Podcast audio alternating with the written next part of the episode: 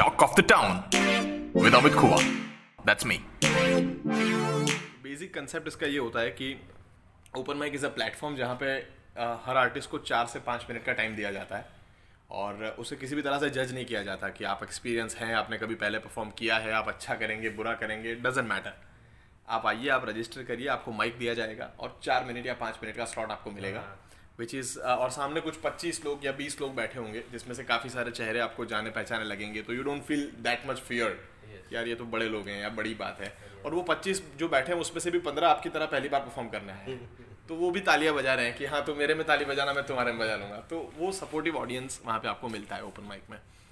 और अ, ये open mic जो है, ये नॉन जजमेंटल प्लेटफॉर्म इसे कहा जाता है टेक्निकल लैंग्वेज में। इसका ये रीज़न होता है कि यहाँ पर अच्छा या बुरा करने का प्रेशर नहीं होता कि भाई आपको अच्छा करना ही पड़ेगा। क्योंकि सामने जो आया है, वो टिकट लेके पैसा देके आपको देखने के लिए नहीं आया है, वो खुद भी परफॉर्म करने के लिए आया है। तो वो जो प्रेशर होता है कि भाई मुझे अच्छा तो करना पड़ेगा, वो नहीं होता है। अगर आप अच्छा परफॉर्म करते हैं और उतरते हैं तो भी कोई आपको ऐसा नहीं बोलता है कि ज़बरदस्त किया यार आपने।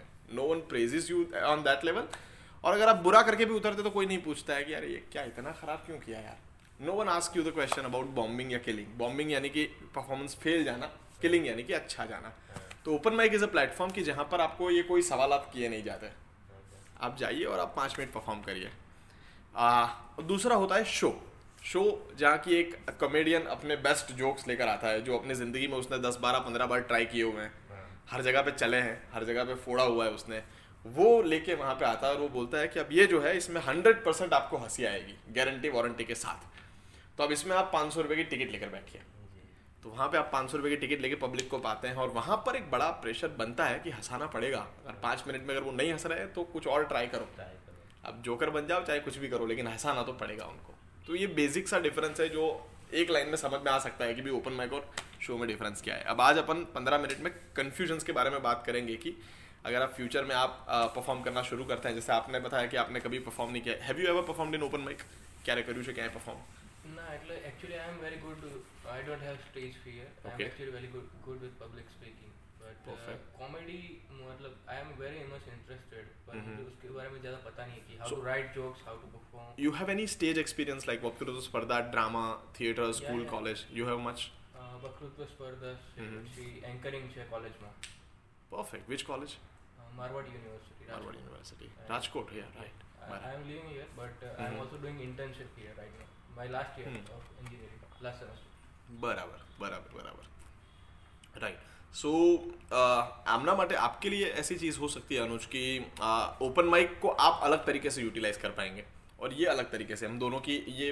दो एग्जांपल लेके हम आज चलते हैं आगे तो have you ever performed in an open mic Yes. a couple of times or frequently Couple of time, not frequently, couple of times. couple of times so do you think you have a stage fear No.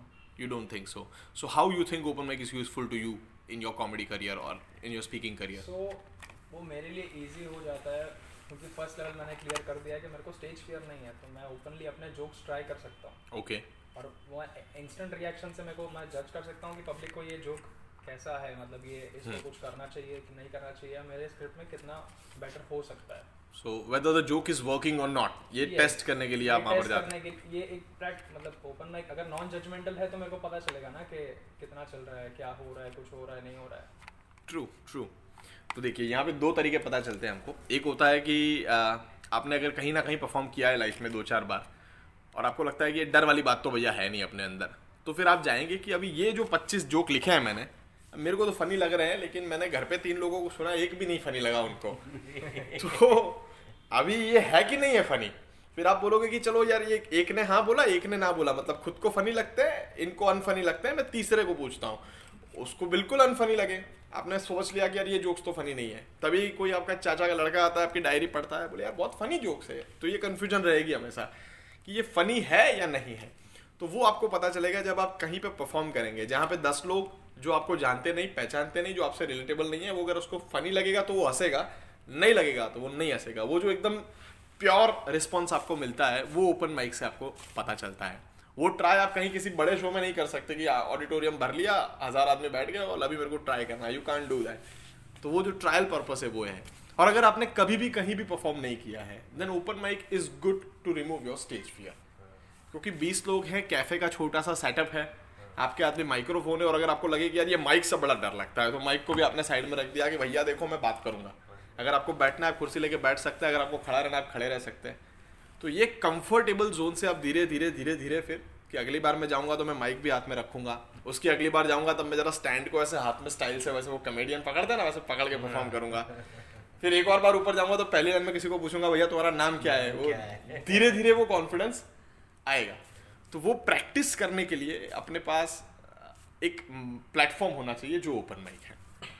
Right अब अपन थोड़ा सा इसमें detail में बात करते हैं कि confusion क्या होती है एक ओपन माइक में और एक कॉमेडी शो में।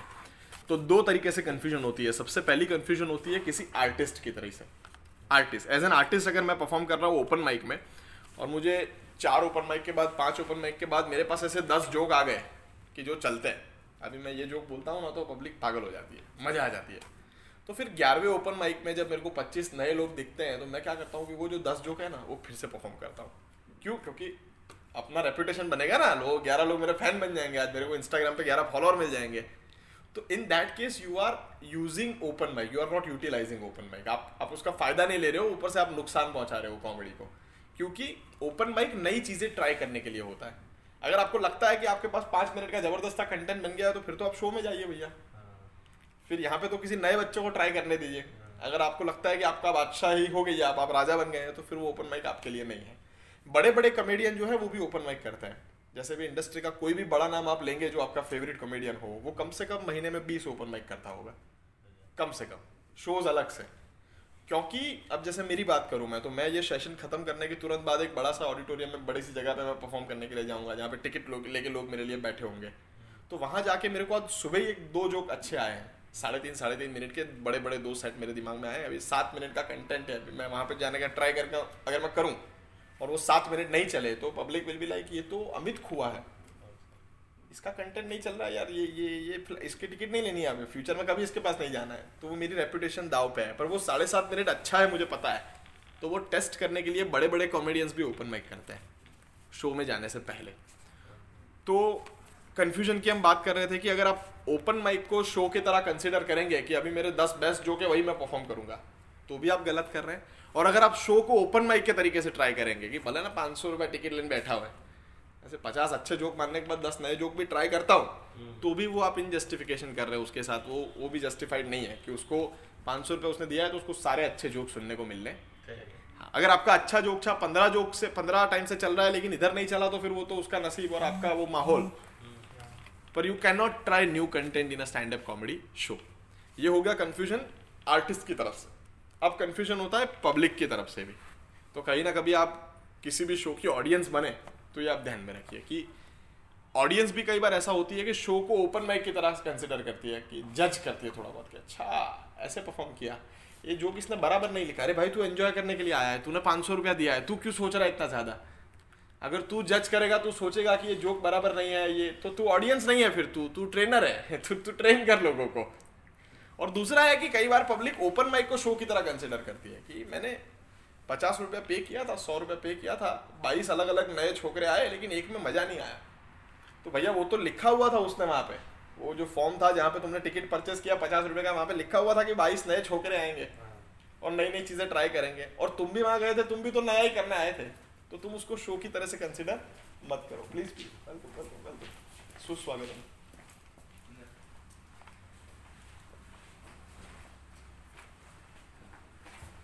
आइए वेलकम एक्चुअली हम तो शो देखने आ गए थे ओके हमको वो कम्युनिकेशन लगा Oh, okay, okay. So this is a session about comedy, या या but you can join. That's not a problem. Actually we are family members waiting outside No problem. So we will be making a exit stage left No problem. Sure. So he's Harshil Pandya.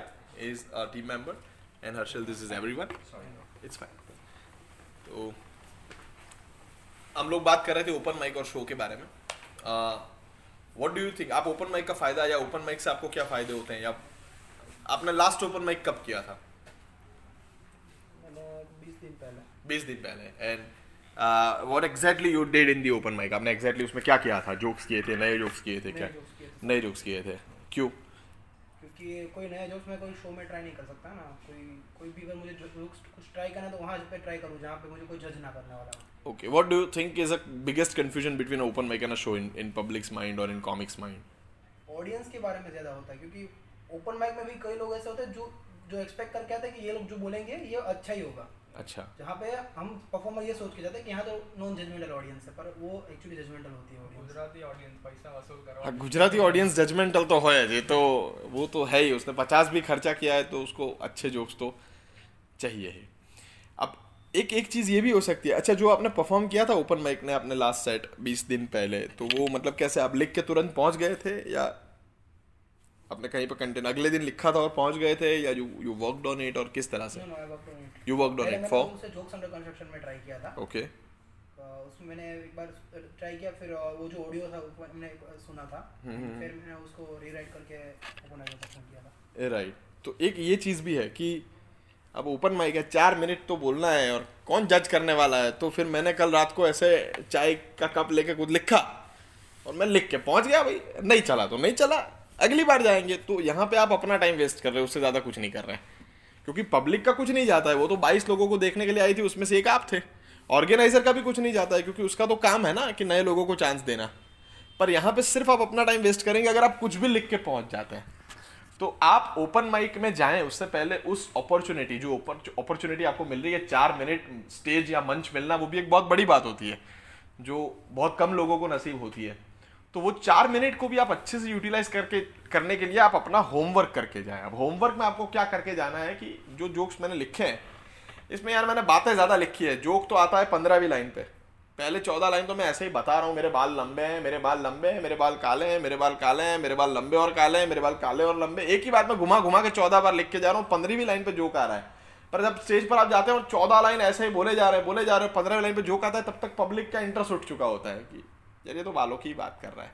तो जो काम करना होता है कि उसको बड़ा crisp बनाए, थोड़ा शॉर्ट बनाए। हाँ ऐसा नहीं है कि हंड्रेड परसेंट फनी ही बनाए, पर एटलीस्ट आपको लगे कि नहीं यार, इसमें कोई एक्स्ट्रा कचरा बात नहीं है ये। जो मैं कह रहा हूँ, मेरे दिमाग में तो फनी है राइट इसको कंक्लूड अपन ऐसे भी कर सकते हैं कि आपके दिमाग में जो फनी है, वो आप लेके जाइए। ये मेरे को इतना फनी नहीं लग रहा है, लेकिन ऐसे मार्केट में भी ऐसे जोक चलते हैं तो मत करो। जो मार्केट में चलते हैं, वो मार्केट में ही चलते हैं। समझ रहे हो? हाँ। अब इसके बारे में थोड़े बहुत क्वेश्चन अपन लेते हैं। तो if anyone have any question about being on stage how comedy works anything subject के लिए रिगार्डिंग सब्जेक्ट के बिना रिगार्डिंग बताइए कुछ भी। तो सर फॉर एग्जांपल मुझे ओपन माइक करना हाँ। है। So like what is the process process क्या है जो मुझे बीन थ्रू मुझे करनी चाहिए ओपन माइक जाने से पहले? आई मीन हम्म, वो सेट है या फिर कोई भी जोक है मैं किस तरह से प्रिपेयर करूँ वो जो भी चार पाँच मिनट है? हम्म। पूरी तरह यूटिलाइज कर पाऊँ राइट देखिए, कभी भी कॉमेडी शुरू करने के लिए या ह्यूमर के आसपास, अब सिर्फ़ कॉमेडी वर्ड भी यूज़ नहीं करेंगे हम। ह्यूमर के आसपास का कुछ भी ह्यूमर राइटिंग हो, या छोटा सा स्केच लिखना हो, या स्टैंड अप कॉमेडी करनी हो, दो तरीके से कॉमेडी शुरू की जा सकती है। एक है कि आप स्ट्रक्चर ट्रेनिंग समझिए, सीखिए कि यार ये किस तरह से होता है जोक का स्ट्रक्चर कैसे बनता है। इसमें सेटअप क्या होता है? लिंकिंग क्या होता है? ये सेटलिस्ट क्या होता है? ये समझना पड़े, ये सीखना पड़े आपको। तो इसकी ट्रेनिंग लेकर इसको सीख कर फिर आप उस हिसाब से स्क्रिप्ट बनाइए और फिर उस हिसाब से आप परफॉर्म करने के लिए जाइए। और ये अगर ये बहुत ज़्यादा लगता है कि ये तो मैथमेटिक्स हो गया यार ऐसे नहीं करना है अपने को। तो दूसरा है ट्रायल एंड एरर कि मैंने, मेरे हिसाब से मैंने कुछ लिखा, ये 25 लाइन होती है, मैं मोबाइल में रिकॉर्ड करके देखा, दो मिनट चलता है भैया। ये दो मिनट चलता है और दो मिनट में मेरे को खुद को बोलने के टाइम पर चार बार तो हँसी आ गई। तो पब्लिक को तीन बार तो आएगी। तो लेके आप पहुँच जाइए। पहुँच जाइए और स्टेज पर परफॉर्म करिए और अपना मोबाइल में ऑडियो रिकॉर्डिंग ऑन रखिए। घर पे वापस आइए, फिर उसको सुनिए कि अरे यार, एक भी बार नहीं ऐसा कोई। एक बार ऐसा था। अच्छा वो मेरे पे नहीं ऐसा था, वो अंदर अंदर बात करके ऐसा रहे वो वो समझिए। फिर आपको पता चलेगा कि मेरे चार जोक थे ना, उसमें से एक जोक पे सब हंसे। तो मतलब ये जोक अच्छा है। तीन जोक खराब है ना, अब इसके ऊपर फिर से काम करते हैं। वो फेक नहीं देना है कचरे में, उसको फिर से काम करना है कि अब इसको मैं इस तरह से बोलूँगा तो शायद और फनी लगेगा। फिर वो तीन जोक लेके स्टेज पर फिर से जाना है। उसमें से दो चलेंगे, फिर एक जोक लेके फिर से जाना है। तो ये हो गया trial and error trial and error सुधारते जाइए, करते जाइए, सुधारते जाइए, करते जाइए। तो दो तीन मिनट का कंटेंट लिखा होगा, वो चार ओपन माइक के बाद वो दो तीन मिनट वही रहेगा, लेकिन अच्छी क्वालिटी का बन गया होगा। फिर उसको आप साइड में रखिए और दूसरा कंटेंट बनाइए। तो होमवर्क आपको ये करके जाना है कि या तो आप स्ट्रक्चर सीख के जाइए। ये होमवर्क नंबर वन हो सकता है और ऑप्शन नंबर टू हो सकता है कि आपके दिमाग में वो स्क्रिप्ट फनी होनी चाहिए। आपका फेवरेट कॉमेडियन कौन है? अभिषेक उपमन्यु। तो आप स्क्रिप्ट सुनाइए और बोलिए कि यार ये अभिषेक के मुँह से सुनता ना तो यार ये बहुत मज़ा आ जाती है मेरे को। फनी लगता है मेरे को। तो वो आपको लगे, क्योंकि आपके दिमाग में अगर डाउट रहेगा कि अच्छा है, इतना इतना भी नहीं है यार, ये रसल पीटर जैसा तो उसका तो एक परसेंट भी नहीं लग रहा है। अगर ऐसा दिमाग में लेकर आप जाएँगे तो हंड्रेड परसेंट आप नहीं चलने वाले। पर आपको कहीं लगता है कि अभी रशल पीटर का लेवल तो चलो उसका लेवल है, लेकिन ये फनी तो है यार। अगर आपको दिल से भरोसा है अपने कंटेंट पर के ये है, हंसेगी पब्लिक अगर सौ लोग बैठे हैं तो उसमें से पाँच तो हंसेंगे, अगर बीस बैठे तो उसमें से एक को तो हँसी आएगी पक्का। एक आदमी तो होगा जो इससे रिलेट कर पाएगा। तो वो कंटेंट परफॉर्म करना चाहिए। बाकी बहुत ज़्यादा हो रहा है अपने अहमदाबाद में अभी ओपन माइक्स भी। पहले ऐसा था कि मुंबई जैसे सिटीज़ में महीने में पैंतीस, चालीस ओपन माइक होते थे। मतलब रोज़ के तकरीबन एक या दो ओपन माइक तो होते ही थे।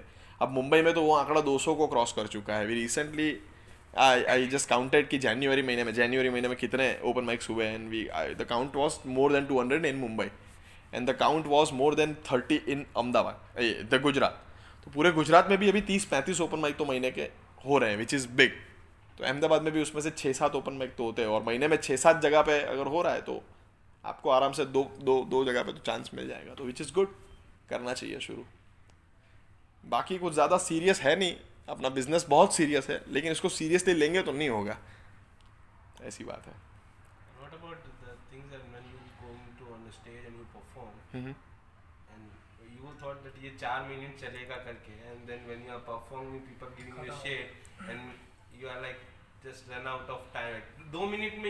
खत्म। हो जाता है। ट्रू मतलब यूसेन बोल्ट बन गया।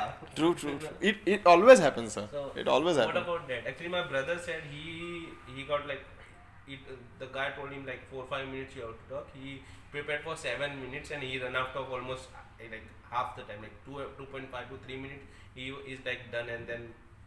So, what you do in that होता ही है वो और होगा वो दो दोनों चीज़ें होती हैं देखो सब आपके करियर के शुरुआत में ये होगा कि आप दस मिनट का कंटेंट लेकर गए हो तीन मिनट में ख़त्म हो गया या तो ये हो सकता है कि आपने स्पीड बढ़ा दी अपनी और या तो हो सकता है कि बीच में कुछ कट होता गया है. जो आपको लगा अभी ये इंपॉर्टेंट नहीं लग रहा है. ऑन द स्टेज आपको लगता है कि वो वो लाइन इंपॉर्टेंट नहीं है मेरे को नहीं बोलनी है अभी। You just cut to the next sentence you just cut to the next sentence तो अगर आपको भूकंप आयो? हाँ? अच्छा तो बराबर। मैं धरती कंपनी हो क्या लागू मैंने सो अगर आप स्पीड में बोल रहे हैं तो दिक्कत नहीं है। वो तो डर की वजह से थोड़ा बहुत स्पीड आ जाता है आदमी में। पर अगर आपके जोक्स बीच में से कट हो रहे हैं तो प्रॉब्लम है। हाँ. कि इस बार तीन जोक कट हुए, अगली बार पाँच जोक हो गए, अगली बार तो जाएँगे सीधा पहला जोक, आखिरी जोक, बीच का गायब गायब। तो दिक्कत है। आपके कॉमेडी के करियर के शुरुआत में सर ऐसा होगा कि हम पहले पाँच दस ओपन माइक में आपको टाइम कम पड़ेगा, फिर उल्टा होगा एक्सैक्टली कि आप चार मिनट का कंटेंट लेकर गए, दस जोक लेकर गए थे तीन जोक बोले और बोले, चार मिनट खत्म? अरे, अभी तो आधा भी नहीं खत्म हुआ, क्या बात कर रहे हो यार? वो भी होगा आपकी लाइफ में क्यों? क्योंकि तब ऑडियंस का लाफ्टर आना शुरू होगा। अब जैसे एक कॉमेडियन है हमारे ग्रुप में, वो दस जोक्स लिखते हैं हर बार। एक एक मिनट का उनका एक जोक होता है बोले दस मिनट मेरा शायद चलता है। और वो बहुत खराब कॉमेडी करते थे मतलब नए नए थे तो वो बहुत खराब परफॉर्मेंस आता था। तो दस मिनट में कोई नहीं हंसता था और उसका नौ साढ़े नौ मिनट दस मिनट चलता था और उसको प्राउड होता था कि सर देखो दस मिनट का लिखा दस मिनट चलता है मेरा मैं टाइमिंग का पक्का आदमी हूँ। बढ़िया। फिर ऐसा हुआ कि धीरे धीरे वो चार छः दस ओपन माइक्स के बाद उसका कंटेंट फनी होने लगा क्योंकि आदमी प्रैक्टिस करेगा तो उस पर अच्छा तो होगा। तो फिर क्या हुआ कि वो एक जोक बोलता पच्चीस सेकंड का जोक बोलता उसके ऊपर पंद्रह सेकंड लोग ताली बजाते आपको स्टॉप होना पड़ेगा। और वो क्या करता है वो ताली रोक के आगे बढ़ता है। मैंने कहा एक मिनट तू स्टेज पे क्यों गया था मेरे भाई? बोले तालियाँ बजे उसके लिए। मैं तो वो बज रही है तो बजने देना फिर। तुम्हारा टारगेट ये तो नहीं है ना कि मेरे को दस जोक बोलने आज वरना बॉस मेरे को नौकरी से निकाल देगा। ये तो है नहीं। तुम हंसाने के लिए गए हो। अगर वो हंस रहे हैं तो तुमको रुकना पड़ेगा। इन दैट केस ऐसा होगा कि दस मिनट में चार मिनट की तो तालियाँ हैं। तो क्या होगा? जैसे मैं मेरी बात करूँ तो मैं एक अपना स्टैंड अप कॉमेडी का सोलो लेके अभी घूम रहा हूँ रिश्ता रिलेशनशिप अभी वो एक घंटे दस मिनट का कंटेंट है अगर मैं मोबाइल का रिकॉर्डिंग चालू करूँ और बोलने लगूँ मैं तो एक घंटा दस मिनट में ख़त्म हो जाएगा। अब पोरबंदर जैसे एक शहर में मैंने शो किया था जहाँ पे किसी को हंसने में कोई इंटरेस्ट नहीं था। सब बुढ़े बुढ़े लोग आ गए थे टिकट लेके पता नहीं क्यों कैसे और बाकी सब बच्चे। मतलब आप समझ लो कि 18 से 40 के अंदर कोई नहीं है या 18 से नीचे है 40 से ऊपर है। तो वो लोगों के साथ मेरा कंटेंट रिजेंबल नहीं हुआ और, वो एक दस का कंटेंट मेरा पचपन मिनट में ख़त्म भी हो गया। हालाँकि मैं बहुत स्लो बोला था फिर भी। तो अभी क्या करेंगे यार? Exactly opposite to Nadiad Nadiad में शो करने के लिए हम जा रहे हैं वहाँ पे हज़ार आदमी बैठे हैं house full sold out auditorium show है इपको वाला ऑडिटोरियम में। वहाँ पे मैं कर मतलब शुरू कर रहा हूँ मेरा आधा सेट भी खत्म नहीं हुआ। तब तक मेरा जो ऑर्गेनाइजर है वो मेरे को बता रहा है सर एक घंटा हो गया। और मैंने कहा अभी तो मैंने आधे जोक्स भी नहीं परफॉर्म किए हैं मतलब पच्चीस परसेंट भी कंटेंट नहीं गया है। तो वहाँ पे एक घंटा हो गया और मुझे उतरना पड़ा तो मैं उतरा तो मैंने कहा यार ये तो आधे जोक्स भी नहीं गए। इतना ज़्यादा ड्रास्टिक चेंज कैसे हो सकता है? तो मैंने ऑडियो सुना। मैं बोल रहा हूँ मेरा नाम अमित खुआ है। आठ सेकंड की तालियाँ। अरे आप लोग हंसो मत यार मैं वो मेरे एक्सप्रेशन पे हंस रहे हैं। अरे यार हंसो मत ऐसे करके मैंने कुछ यूँ कर दिया। छह सेकंड की तालियाँ मैंने कहा ऐसे तो टाइम इसी में वेस्ट हो रहा है अपना। पर माल बिक नहीं रहा है। माल बिक नहीं रहा है पर पैसे आ रहे हैं तो क्या दिक्कत है? वैसी वाली बात है ये सर। कि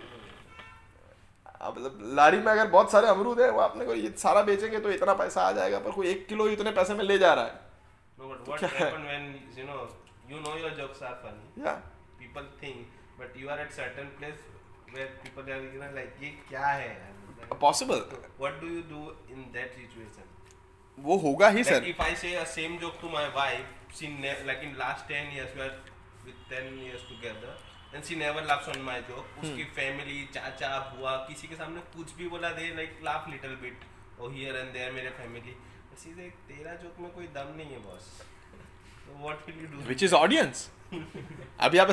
अगर वो डेढ़ सौ रुपए की टिकट लेके बैठे तो वो बोलेंगे कि नहीं मज़ा आया।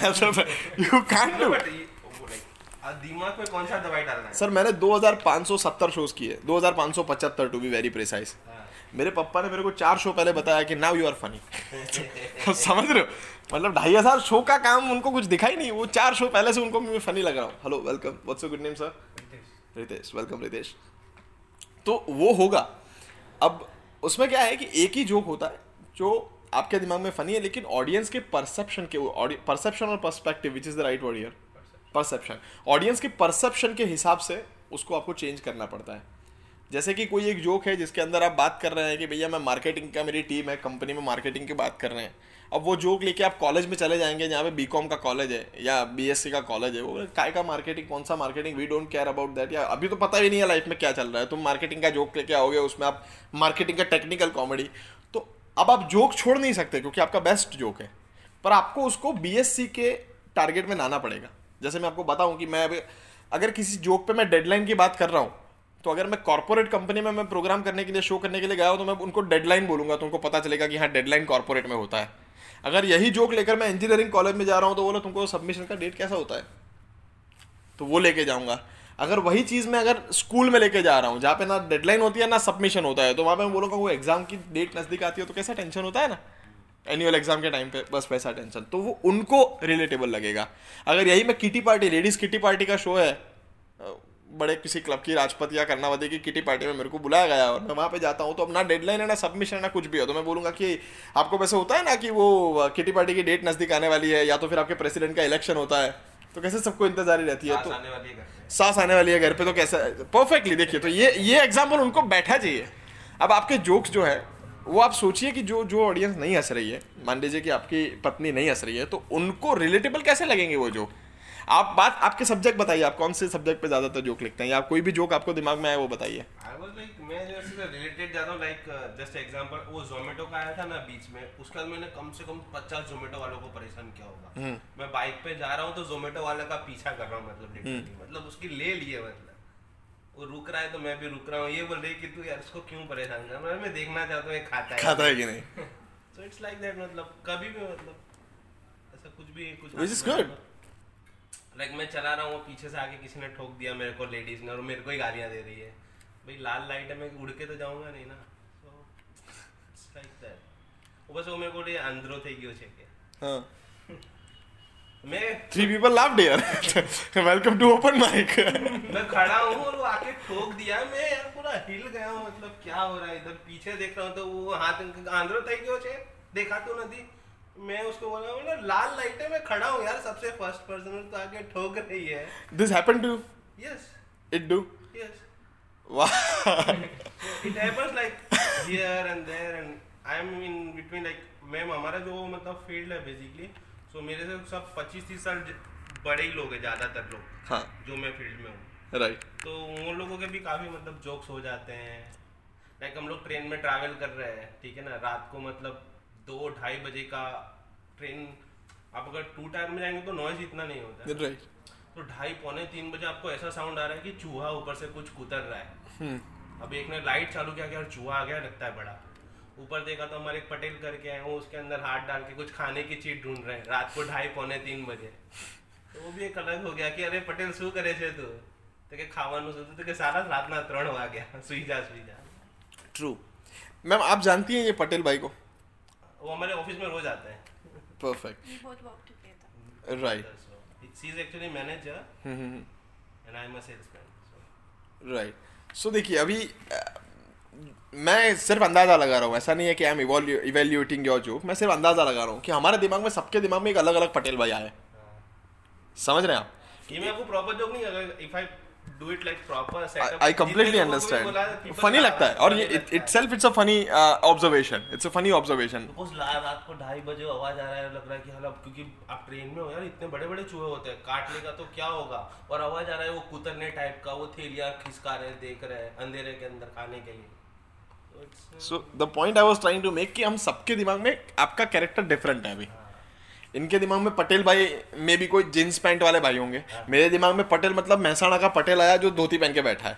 इनके दिमाग में पटेल आया जो इनकी सोसाइटी में एक अंकल रहते होंगे दूर के जो खड़ूस टाइप के वो पटेल इनके दिमाग में बैठा होगा। सबका पटेल अलग है समझ रहे हो? पर she already knows who is Patel. तो उनको लगा हाँ पटेल भाई करते हैं ऐसा। तो क्या? She don't find it funny because she know the Patel actual Patel समझ रहे हो आप? अभी इसमें आप एक रैंडम कैरेक्टर डाल देते शायद जो उनको नहीं पता है। Then it might be funny for her समझने की कोशिश करी बहुत सिंपल सी बात है जैसे अगर हम इतने टाइम से हम बैठे हैं यहाँ पे I actually like. So I met Sunny Leon in 2014. I told her the joke. She never laughed और मैं कम से कम सौ लोगों को बोला कि what happened with me and Sunny Leon when like किसी ने बोला कि Sunny Deol and I went there पूरा एक पूरा 20 15 20 मिनट का था मैं लिखा भी था उसका जिसको भी मेरे मतलब लोगों को बोला ना सब हँसते हैं उसको देख के अरे बाप रे तू क्या पागल है या वट फिर दो तीन उसमें कुछ कैरेक्टर भी ऐड थे। हम लोग लखनऊ एयरपोर्ट पे मिले थे। So it was too funny but जब मैं उसको बोला तो सीरियस हाँ ठीक है। अब जब अपने और किसको किसको सुनाया? दोस्त थे कलीग्स थे? बहुत सारे लोग बहुत सारे लोगों जिसको पहचानता नहीं हूँ मतलब इवन दो मैं फ़्लाइट में travel I travel a lot like out of thirty days I travel ten days before I use to travel twenty days और इंडिया के अंदर ऑलमोस्ट हर जगह पे हम लोग जाते हैं। तो मतलब कोई यहाँ साथ में बातचीत करा देन सोच के एक बार तो ऐसा नहीं ऐसा हुआ था अरे बाप रे तो सब हंस रहे हैं। तो वही हो जाता है कभी कभी कुछ कुछ लोग हंस रहे हैं कुछ कुछ नहीं मेरी लाइफ में भी सर ऐसा कैरेक्टर है मेरे father I never made him laugh क्यों? क्योंकि मुझे पता है कि उनको हंसाना है। समझ रहे हो? पर नहीं हंसेंगे। क्यों? क्योंकि मुझे हंसाना है सर। बहुत सिंपल सी बात है। कुछ एक्सेप्शनल केस होते हैं उनको छोड़ देने। नहीं ऐसा भी नहीं है पर लॉजिक क्या है सर इसमें? कि जब हम हंसाने की कोशिश करते हैं ना तब हम नहीं हंसा पाएँगे। जब आप दोस्तों को सुनाते हैं या कलीग्स को सुनाते हैं ना तब आपका ये प्रेशर नहीं रहता है दिमाग पे कि इनको हंसाना हाँ, है है कौन है ये? आग को सुनो तुम यार वैसे। एक मस्त बात लेके आया हूँ वो पटेल भाई नहीं अपने। हाँ, ये टोन था। आपला पटेल नहीं मिला। हाँ तो वो क्या किया मालूम? और यही जोक अगर आप उनको सुनाएँगे या स्टेज पर सुनाएँगे तो हमारे वहाँ पर एक पटेल भाई है। वो जो एक आ गया तो वो नहीं आ सका कोई कि होगा भाई पटेल। तो वो जो कैजुअलनेस आना चाहिए वो दोस्तों के सामने आता है। हर आदमी पाँच ये काफ़ी सारे सेशंस में मैं बोल चुका हूँ कि हर आदमी पाँच लोगों के सामने बड़ा कॉमेडियन है। आपकी लाइफ में भी ऐसे पाँच लोग होंगे जिसके सामने आप हाँ, मतलब रशल पीटर से भी बड़े आदमी हो। बोला तो हाँ है। इनकी लाइफ में भी होंगे मेरी लाइफ में भी होंगे इनकी लाइफ में भी होंगे। हर आदमी पाँच लोगों के सामने क्लास क्लाउन बोलते हैं मुझे कॉमेडियन है।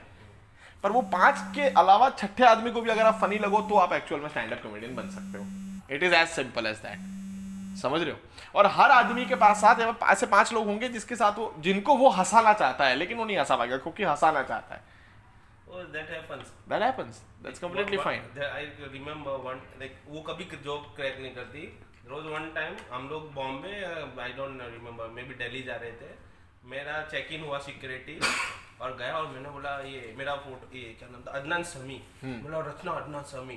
तो यू नो मोमेंट जब वो क्रैक होता है ना जो पता नहीं था। तो बोले, ये तो मोटा था ना। ट्रू वो उसके वाइफ के साथ में फिर फ़ोटो वोटो ये वो। तो मतलब ये मतलब वो एकदम से ये तो मोटा था ना। अरे भाई सबको पूरी दुनिया को पता है कि वो पतला हो गया। True. That happens True. That moment now this is not funny to us yes this is not at all funny to anyone.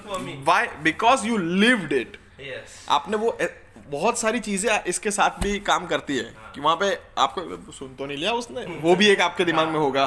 दूसरा इन्होंने कभी जोक क्रैक नहीं किया और पहली बार उनकी कोई बात आपको ज़बरदस्त हिलेरियस लगी ये भी चीज़ होगी। ये सारी चीज़ें मिला के आपको ये फनी लग रहा है?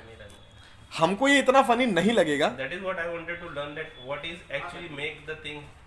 Funny to everyone to everyone. Funny to not everyone. To myself. दो चीज़ें हो सकती है। एक चीज़ हो सकती है कि या तो आप कंटेक्स्ट दो कि जो वाइफ है वो कभी भी जो क्रैक नहीं करती है। ये ये सारा कंटेक्स देना पड़ेगा आपको। बड़ी बड़ी बड़ी बात। है उसके बाद आप वो सिचुएशन समझाओ कि एयरपोर्ट में मैं ऐसे गया और सामने अदनान सामी इधर से आ रहा था मैं इधर वो पूरा एयरपोर्ट हमारे दिमाग में बनना चाहिए। तब हम उस सिचुएशन में अपने आप को ढाल पाएँगे और तब हमको वो फनी लगेगा। ये ये तरीका नंबर एक है। और तरीका नंबर दो है एग्जाग्रेशन गुजराती में आपने कही मीठू मरचू बबरा वो वो बहुत ज़रूरी है सर कहीं ना कहीं। आपके दिमाग में बहुत जो थोड़ा बहुत फनी होगा ना वो फनी से हिलेरियस तक पहुँचाने के लिए वो ज़रूरी है। कि उन्होंने बोला कि ये ये ये तो मोटा था ना और सुन लिया। बोले हाँ भाभी जी आप पतला भी हो गया हूँ मैं। देन दैट इज़ फनी आप कभी भी अदनान सामी वैसे सुनेगा नहीं और सुनेगा। वो ऐसे बोलेंगे कि नहीं वो सुन ले. You to do that sometimes That is what the learning process. Exactly it is वो सीखना पड़ेगा और क्योंकि कंटेक्स कितना समझाने जाओगे? अगर चार मिनट का कंटेक्स समझा और उसके बाद फाइनल जोक मारा वो नहीं चला तो चार मिनट वेस्ट हो गई ना। कि जितने के लिए मेहनत किया था लास्ट में उसी चीज़ पे नहीं हंसे आप तो कई बार ये ये करना काफ़ी सारे स्टैंड अप कॉमेडियंस को आप लाइव यूट्यूब पर देखते होंगे तो आपको पता चलता होगा कि ये ये थोड़ा ज़्यादा हो गया हाँ. ऐसा नहीं हो सकता रियल लाइफ में इसका दस परसेंट होगा या पच्चीस चल मैं नब्बे मानता हूँ ये बाकी सौ तो नहीं हो सकता Like चार टायर पंचर कौन अंकल करेगा? I forgot the name of that guy. Kunal Kamra Kunal Kamra. चार टायर किसका पंचर होता है ना? So that's like too much. हाँ समटाइम्स इट्स गुड हाँ पर अपने को हँसी आया नो डाउट हँसी आया तो उसमें उसका पर्सोना ऐसा ऑलरेडी चल रहा था ना कि वो कुछ भी बोल रहा था तो कोई कोई भी हंस रहा था इसलिए वो कुछ भी बोल रहा था वो एक और एक माहौल बन जाता। है नहीं वो माहौल है but you have to do that sometimes you to do that funny है पर फनी से हिलेरियस पहुँचाने के लिए वो करना पड़ता है ऐसे। क्योंकि अपने को वो वो थॉट या वो सिचुएशन इतना ज़्यादा अच्छा लगता है कि इसके ऊपर कुछ करना है। सबके बचपन के भी कुछ ऐसे किस्से होंगे कि मैं अगर बड़ा कॉमेडियन बन गया मैं इसके बारे में बात ज़रूर करूँगा। क्योंकि मेरे को बहुत सही लगा था मेरे साथ तीसरी कक्षा में हुआ था। पर वो जो जब स्टेज पर ले जाते हैं तब तीसरी कक्षा में आपका कैरेक्टर क्या था? आप कैसे आदमी थे? घर पे कैसे रहते थे? आपके दोस्त कैसे थे? आप बोलोगे उसमें वो मनिया वो मनिया कौन था? कैसा था? किसको पता? तो उसके लिए you need to either you need to give the whole contest to the context to the audience और else we have to explain who's exactly Patel is या तो फिर आप पटेल का एक ऐसा एग्जाग्रेशन बना दो जो हो ही नहीं सकता। कि पटेल एटले बॉस ज़बरदस्त ऐसे। अरे दो आँखें हैं उसकी एक आँख इधर देख रही है एक ऊपर देख रही है। कुछ भी बना दो जो हमारे लिए हो ही नहीं सकता पर मज़ा आएगा। तो either you explain Patel to us और you create a new Patel which is easy to understand understand ये बहुत सिंपल सा एक सेंटेंस हो गया। ट्रू दैट आप क्या करते हैं सर लाइक इन जनरल ऐसे जॉब करता हूँ ऐसे जॉब करते हैं। And any way connected to humour कभी परफॉर्म किया है कभी या करना चाहते हैं कॉमेडी थिएटर में करता हूँ बाकी मैं वाह। बढ़िया बढ़िया। That's good anyone else has any question? Anything to discuss? Comedy writing के, के बारे में पूछना था मुझे कि जब अपने को थॉट आता है कि ये फनी है कुछ कुछ भी देख के या फिर कुछ सोच के रैंडम थॉट कोई भी आ गया ये फनी है तो उसी टाइम पे उस थॉट को लिख देना है या उसी टाइम पे उस पर बना या फिर थॉट को सिर्फ़ अभी रखना है फिर टाइम आने पर लिखेंगे। जितना आता है उस टाइम पे लिख ही देना है ऑब्वियसली क्योंकि व्हाट आई डू हाँ नोट्स बनाओ और लिखने का अगर बोर होता है तो ऑडियो बना दो। क्या one two three four five बना दो? वो ज़रूरी है। दैट इज़ वेरी इंपॉर्टेंट क्योंकि उस टाइम पे नहीं हाँ पर उस टाइम पे डायरेक्ट फाइनल स्क्रिप्ट नहीं लिखा जाएगा। मतलब सिर्फ़ पॉइंट है वही हाँ जितना दिमाग में आता है वो फ़र्स्ट ड्राफ्ट किए ना वॉमिट ड्राफ्ट वो लिख दो। फिर रात को, उसी दिन रात को दूसरा ड्राफ्ट लिखने के लिए बैठोगे। ये जो कचरा मैंने निकाला, उसको थोड़ा फ़िल्टर आउट करते हैं। एक पेज में लाते हैं। वो एक पेज में लाओ फिर तीसरी बार बैठोगे, तब उसमें से कुछ जोक्स निकलेंगे। और जब आप एक्चुअल स्क्रिप्ट लिखने बैठोगे ना कि आज तो फाइनल स्क्रिप्ट लिखनी है, उस दिन वो बहुत सारा कचरा चाहिए। उस टाइम पे नए थॉट नहीं आएँगे। नहीं आएँगे। और पता चले कि सैटरडे का ओपन माइक है फ्राइडे नाइट को बैठे हैं क्या और कहीं लकी है तो कुछ भी नहीं आएगा। कसम से नहीं आएगा। पर अगर मंडे टू थर्सडे में वो जो लिखा लिखा थोड़ा बहुत नोट्स में पढ़ा है कहीं पे तो वो पढ़ेंगे तो आप ये तो फनी है, वो मस्त है यार उस पर से फाइनल स्क्रिप्ट लिखने का मज़ा आएगा फिर आपको। एंड ऑलवेज लोग अभी भी क्या करते हैं कि ओपन माइक परफॉर्म कर लेते हैं क्या कर ही तू परफॉर्म पर उसको इवेल्युएट करना भी उतना ही इंपॉर्टेंट है जो ज़्यादातर लोग नहीं करते हैं कि परफॉर्म करके आ गए अच्छा गया, बुरा गया, उस टाइम पे पता है अपने को दो जोक अच्छे गए, चार जोक बुरे गए, पर घर आके उसको लिखना कि दो जोक अच्छे गए तो क्यों अच्छे गए? किस चीज़ पे पब्लिक को हँसी आई? चार जोक अच्छे नहीं गए तो उसमें मैं क्या कर सकता हूँ? यार, ये तीसरा वाला तो बहुत फनी था, फिर भी क्यों नहीं चला? मैं सुनूँ जरा? अच्छा इसमें मैं वर्ड बोला वही क्लियर नहीं आ रहा है। तो मेन जोक का मेन जो वर्ड था, वही यार क्लियर नहीं था तो कैसे सुनेंगे? अच्छा तो अगली बार मैं बोलूँगा ना, तब ये वर्ड एकदम क्लियरली बोलूँगा। या तो एक काम करता हूँ, ये वर्ड में हमेशा मैं फंबल करता हूँ। ये ये परसेप पर्स नहीं समझ में आ रहा एक काम करो तो इसका कुछ सिनोनिम्स देख लेता हूँ मैं। तो ये सारी चीज़ें गलतियाँ आपको पता चलेगी जब आप अपने परफॉर्मेंस को इवेल्यूएट करेंगे तब। राइट तो it's a process it's it's a long process but start करने के लिए इसका कोई ऐसा होता नहीं है कि आटलू मिनिमम हो तो शुरू कराए। If you have a thought to become a comedian and if you have something written which is fine which is funny for you you are good to go एक ही शर्त है कि आपको फनी लगना चाहिए। अगर आप ही कन्विंस नहीं है अपने जोक से तो hundred and ten percent public convince नहीं होने वाला है। It should be funny for you first then it might be funny for people as well ऐसा है। सर अभी अभी बहुत सारे मतलब टर्म्स आप बोले कि स्ट्रक्चर है जो भी हम रिकॉल करते हैं कि पहले एक कैरेक्टर था जिसको लास्ट में बोलते हैं कुछ कॉमेडियन Call back कहते हैं उसे, हाँ। तो ये सारे मतलब ये जो जो जितने भी टर्म्स है तो मतलब इसके बारे में कैसे जान सकते हैं? मतलब ऑनलाइन भी मैंने देखा कि द स्ट्रक्चर है तो हाँ इसकी बुक्स हैं अवेलेबल जूडी कार्टर करके एक बड़े ट्रेनर हैं उनकी बुक है अवेलेबल स्टैंड अप कॉमेडी लिखकर आप अमेजोन पर लिखेंगे तो there are four five books Judy Carter और ग्रीक डीन ये मैं आपको दो नाम लिखवा दूँगा एट द एंड आप वो कर लीजिए। वो वो दो बुक्स बहुत ही अच्छी है। आ, दूसरा हम एशिया का एक one and only comedy training academy चलाते हैं। तो हर तीन महीने पे हमारी अकेडमी एक वर्कशॉप कंडक्ट करता है। Basic stand up comedy workshop जो आठ दिन का वर्कशॉप होता है उसमें हम तीन सौ टॉपिक सिखाते हैं। How to remove stage fear से लेके जोक राइटिंग टेक्निक से लेके आपकी ज़िंदगी में बने हुए कोई किस्से पर से आप कॉमेडी किस तरह से क्रिएट करें कॉल बैक्स एटलीस्ट ऐसे तीन सौ टॉपिक्स पे हम आपको ट्रेनिंग देते हैं। तो दैट इज़ ऑल्सो वर्क तो या तो आप बहुत सारा रिसर्च कीजिए पढ़िए और else you join a workshop and you get train for it दोनों तरीके हैं। बिल्कुल। है मतलब अब वर्कशॉप हमारा हर तीन महीने पे होता है अगला वर्कशॉप हमारा मार्च एंड या अप्रैल फ़र्स्ट वीक में होगा आठ दिन का वर्कशॉप होता है। तो आपका डेटाबेस मेरे पास आपका ईमेल आईडी आपका मेरे पास है तो आपको मेल आएगा इसके ऊपर जो आप रजिस्टर करवाए हैं उसके ऊपर। या तो फिर आप हमारा फेसबुक पेज लाइक कर सकते हो तो you will get a notification and you can definitely join it हाँ ओपन माइक्स तो आपको अगर आप कभी ना कभी सोचते हैं कि आज से पाँच साल बाद या पाँच महीने बाद या पाँच दिन बाद में मुझे कमेडियन बनना है तो open mic is the first step to start with वो सोचना ही नहीं है।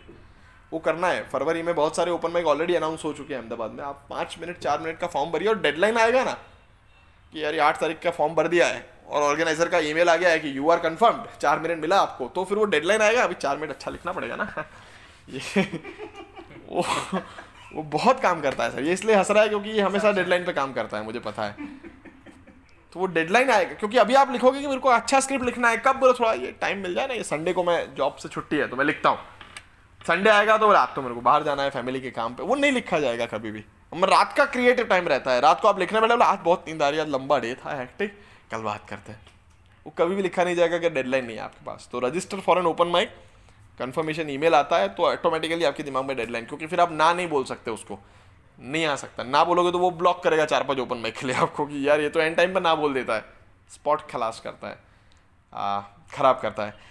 तो आप ना नहीं बोल सकते और फिर आपको पता है कि अगर मैं पच्चीस आदमी के सामने अगर लाइफ में पहली बार जा रहा हूँ तो फिर कुछ भी रैंडम करने के लिए नहीं जाऊँगा। फिर थोड़ा तैयारी करके जाते हैं यार। वो वो अपने आप के लिए वो फिर आप सीरियसनेस लाओगे। तो in that case it's good open mic is always good to start with हाँ सो आज के लिए इतना ही मिलते हैं अगले पॉडकास्ट में ત્યાં સુધી સબ્બા ખેર અબ્બા ઘેર તમ તમારા ઘેર અમે અમારા ઘેર હે ને મળીએ